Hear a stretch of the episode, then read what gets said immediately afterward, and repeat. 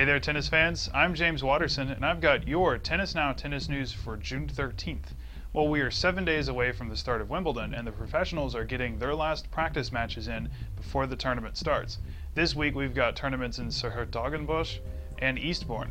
But before we get to those, we should mention the tournaments that concluded today because of rainstorms on Sunday.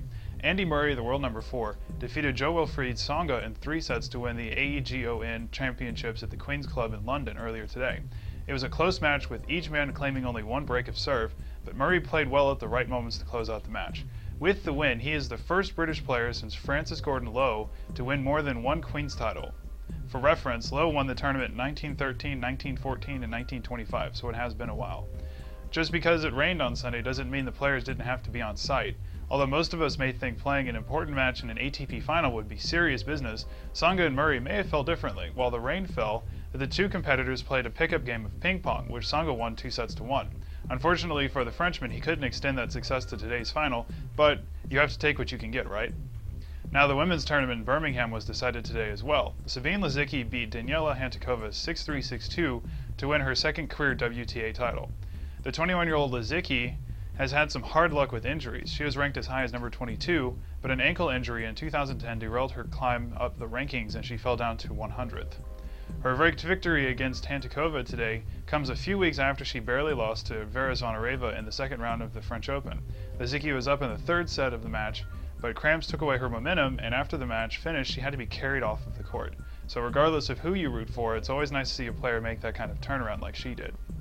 Moving on to some more of today's results, Venus Williams got her comeback off to a great start by beating Andrea Petkovic in three sets in the first round in Eastbourne.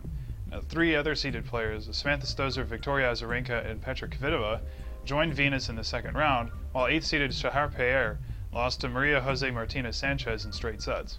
Now on the men's side, they were still playing some of the qualifying matches today. Yet they did get some main draw matches out of the way, with Radek Stepanek, Igor Kunitsin, and Grigor Dimitrov scoring wins. In 's-Hertogenbosch, Svetlana Kuznetsova, Yanina Wickmeyer, and Flavia Pennetta won in straight sets, while six-seeded Maria Kirilenko fell to Kimiko Date Krum. Meanwhile, top seeded Nicolas Almagro of Spain lost to 79th ranked Michael Berrer of Germany in straight sets. Second seeded Marcos Baghdatis defeated Arnaud Clement in straight sets, and Dmitry Tursunov dismissed American Robert Kendrick in straight sets as well. Now, for a full rundown of today's match results, check our website at www.tennisnow.com. Now, as I said earlier, we're one week away from the first day of Wimbledon, and the speculation has already begun about who will take home the title.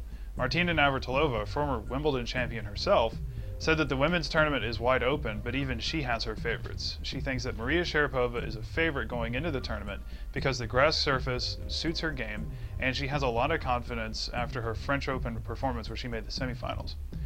Uh, and she also thinks that Li Na is a contender as well, if she can manage all of the attention that she is getting after winning the Roland Garros title. Now, there's also the Williams sisters to consider, but she said that uh, they could just as easily make it to the final as they could lose in the first or second round because they haven't played in so long. For the men, she went with the relatively safe option of going with the top four players while giving Robin Soderling an outside chance at the title. Now that she's given us her picks, who do you see taking the men's and women's Wimbledon title? Give us your predictions below, and if you want to see part of the Tsonga Murray ping pong match, check out the link in the video description. Thanks for watching, everybody, and see y'all soon.